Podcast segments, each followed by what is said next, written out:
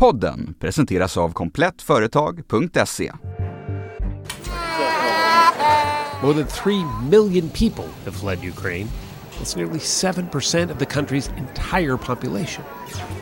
Europa står inför den allvarligaste flyktingkrisen sedan andra världskriget. Miljontals ukrainare är på flykt och runt 200 000 väntas komma till Sverige. Jag ska ta hand om en mamma och hennes två barn från eh, Ukraina. Ehm, det känns bra. På en kvart får du veta vilka utmaningar vi står inför och om vi lärt oss något av flyktingkrisen 2015.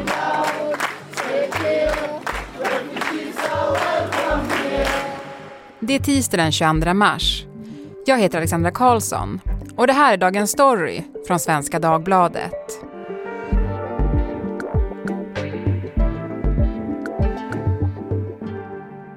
Karin Turfjell och Negra Efendic, båda reportrar här på Svenska Dagbladet. Karin, du är ju precis hemkommen från Ukraina och Lviv. Kan du måla upp en bild? Hur är det där?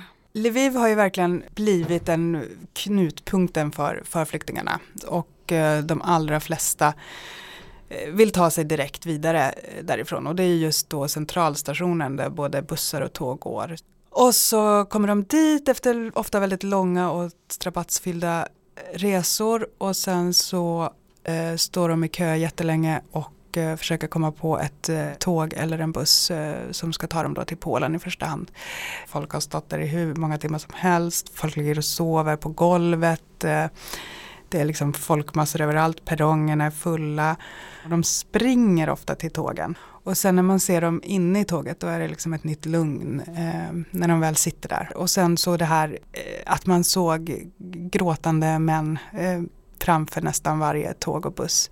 Eh, som stod och tittade på sina familjemedlemmar inne i tågen eller bussarna och, och liksom höll händerna mot rutan och, och de grät ofta där inne också. Det var verkligen en plats för oerhört många smärtsamma avsked.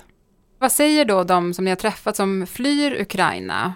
Vars vill de? Eller ja, vad säger de om det? De allra flesta vill ju vidare från Lviv. Då vill de i första hand till Polen för att det är närmast och, och så. Eh, men många jag pratade med de hade hört att Polen inte accepterade fler eh, flyktingar och då var de så här, men då kanske vi måste åka någon annanstans och då hade de liksom ingen tydlig plan för det. De hade ingen preferens så att säga. Vid busstationen så finns det en massa bussar med liksom flaggor eh, i fönstren som indikerar vart de ska, till exempel vi pratade med en norsk eh, hjälporganisation som skickade ner bussar och de liksom bara gick omkring och frågade folk, vill ni åka till Oslo, hoppa på den här bussen. Så många tog ju den första bussen de fick plats på och så hamnade de där den, dit den bussen kom. Mm. det är det intrycket jag fick, så det, det är liksom ganska slumpartat. Och fler börjar komma till Sverige. Negra, du var ute vid Migrationsverket i Sundbyberg förra veckan. Berätta, vad mötte du där? Det första man såg var en enorm kö med människor som väntade på att Migrationsverket skulle öppna. Många hade varit där sedan mitt i natten för att få komma in så tidigt som möjligt och registrera sig. Mm. Men det verkar finnas ett väldigt stort engagemang för att ta emot flyktingarna från Ukraina och hjälpa dem. Hur har du märkt av det? Det är mycket hjälporganisationer och volontärer på plats. Det är kläder, det är mat, det är dryck. Många kommer med saker som behövs. Dio, schampo, bindor, barnvagnar, barnmat medicin också, värktabletter. Det är en enorm uppslutning kring det här. Vad ser ni för paralleller mellan flyktingkrisen 2015 och den som är nu? Det kommer väldigt mycket människor och eh, viljan att hjälpa är stor. Och eh, så har det varit även efter 2015 i början skulle jag säga. Frågan är väl om, om den viljan kommer att eh, hålla i sig. 6 september 2015. Regnet öser ner över människorna som samlats på Medborgarplatsen i Stockholm. Det är många som väntar på att han ska tala. Över 15 000 enligt polisen. Stefan Löfven har varit statsminister i mindre än ett år och står nu inför sin största utmaning hittills. Han rättar till slipsen och går ut på scen. Mitt Europa bygger inte murar. Vi hjälps åt när nöden är stor. EU måste kraftigt öka mottagande av kvotflyktingar. Och Sverige, ja, vi ska göra vår del av ett sådant åtagande. En vecka tidigare har bilden på den syriska pojken Alan Kurdi väckt raseri världen över. Is one tragic picture able to do what countless hours of news coverage and gallons of ink have failed to do so far? That is, wake us up. Ska Medelhavet vara ett vatten där barn leker och badar? Eller ska Medelhavet vara ett vatten där barn drunknar? Bilden som visar den lilla treåriga pojkens kropp uppspolad på en strandkant i Turkiet blir en symbol för flyktingkrisen som nu nått Europa. Ja, aldrig tidigare har så många flyktingar kommit till Sverige som just nu. Till en början välkomnas flyktingarna med öppna armar i många länder. Man öppnar upp sina hem för ensamkommande, delar ut matpaket vid tågstationen, håller manifestationer under parollen “Refugees Welcome”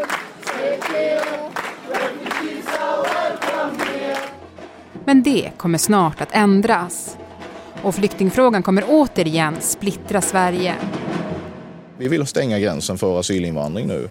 I november 2015 kallar Stefan Löfven till presskonferens.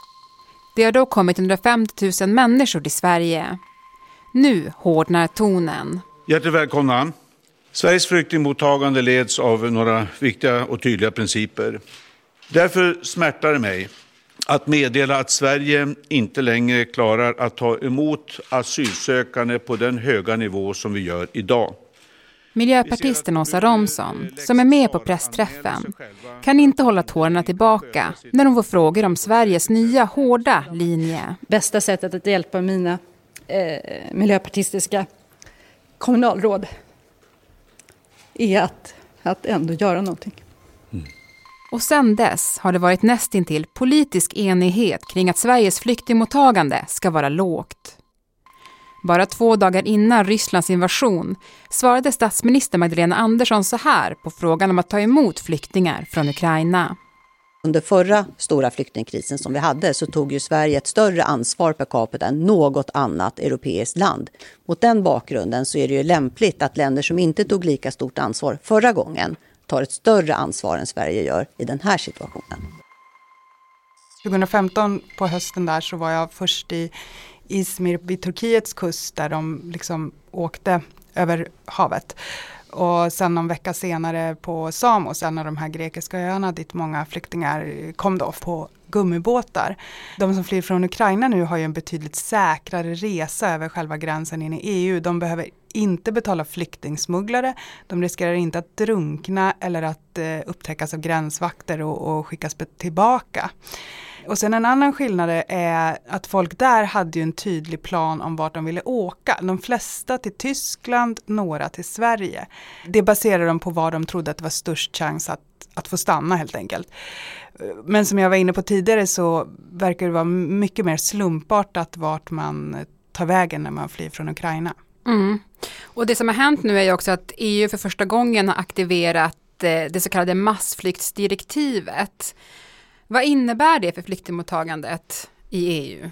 Det innebär att eh, de som kommer nu från Ukraina, de får ju stanna här en viss tid. De får också arbetstillstånd, de får arbeta. De har inte rätt att läsa SFI. Barnen har dock rätt att gå i skolan. De har rätt till viss vård. Så det är ändå vissa skillnader. Men Sverige kan inte säga nej till att ta emot. Man får röra sig fritt inom EU. Ja. Innan kriget, Karin, så sa ju många politiker här i Sverige att vi tog vårt ansvar 2015 och att andra länder måste ta det nu. Man vill inte ha en ny stor flyktingvåg. Men, men hur ser politikerna på det här nu? Nu är det ju en väldigt kompakt enighet om att eh, hjälpa de flyktingar som kommer hit. Eh, till och med Sverigedemokraterna tycker att vi ska ge åtminstone tillfälligt skydd till de här människorna. Mm. Och Migrationsverket beräknar att det, kan, att det kan komma runt 200 000 flyktingar till Sverige. Det, det, är ju mer än vad som kom då under förra flyktingvågen. Vilka utmaningar finns det där? Ja, det, det är ju till att börja med, var ska alla dessa människor bo? kommer platserna att räcka? Hur ska de tas om hand? De kommer behöva sjukvård, barnen kommer behöva gå i skolan. Det är ju väldigt mycket som ska funka ändå. Det Migrationsverket sagt att man vill göra annorlunda den här gången, det är ju att man inte vill upphandla stora anläggningar som oftast hamnar då i små kommuner. Vad är Migrationsverkets plan nu? Ja, jag träffade ju faktiskt eh, Mikael Ribbenvik utanför eh, Migrationsverkets lokaler där i, i Sundbyberg. Han kom ut och, och ehm, tittade på de här uh, människorna och uh, volontärerna och då passade jag på faktiskt att prata lite med honom och fråga honom just de här sakerna och så här sa han. Migrationsverket kan inte på något sätt klara detta själv. Utan detta är en fråga för hela samhället. Alla sektorer kommer att bli inblandade på ett eller annat sätt. Kommuner, skola, sjukvård. Migrationsverkets generaldirektör alltså, Mikael Ribbenvik, som du sprang på av en slump där eller? Ja, mm. det hade jag tur. ja, men vad tänker du om det han säger här?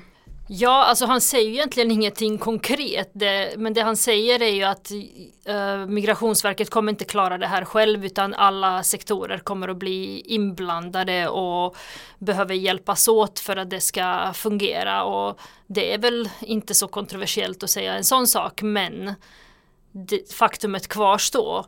Uh, nu är det ju en massa människor som har hittat privata alternativ Svenskar har öppnat upp sina hem, tagit in ukrainska familjer. Det här kommer inte att fungera jättelänge. Och vad händer den dagen? Då det står en massa folk på gatan och har ingenstans att ta vägen. Mm. Ja men det är ju väldigt behjärtansvärt det här att privatpersoner öppnar upp sina hem. Men, men vad ser du för problem med det? Tänk själv att uh, bo med någon som man inte känner. Det kanske fungerar till en början.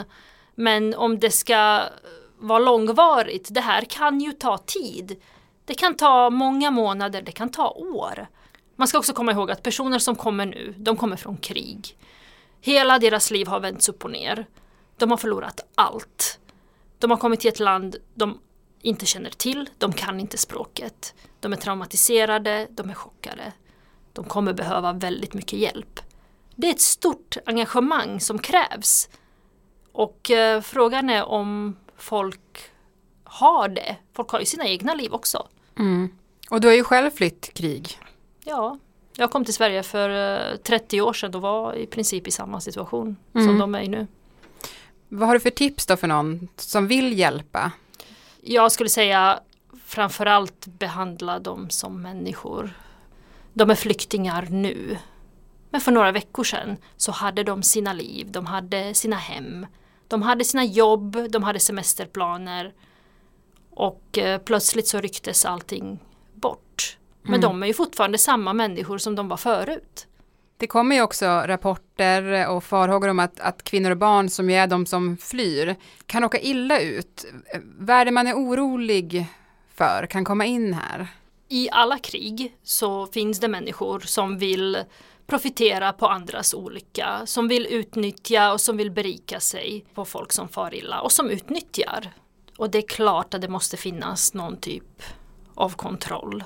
Karin, du var ju där vid gränsen och där har man ju också hört varningar om att det kan finnas personer där som är där för att utnyttja eller passa på. Det var ingenting som vi såg eller hörde talas om direkt, att, eh, men som jag var inne på så, så verkar det ju väldigt slumpartat var man ska åka. Det finns en massa organisationer och bussar där och eh, jag har svårt att tro att någon kan ha super koll på exakt vilka det är.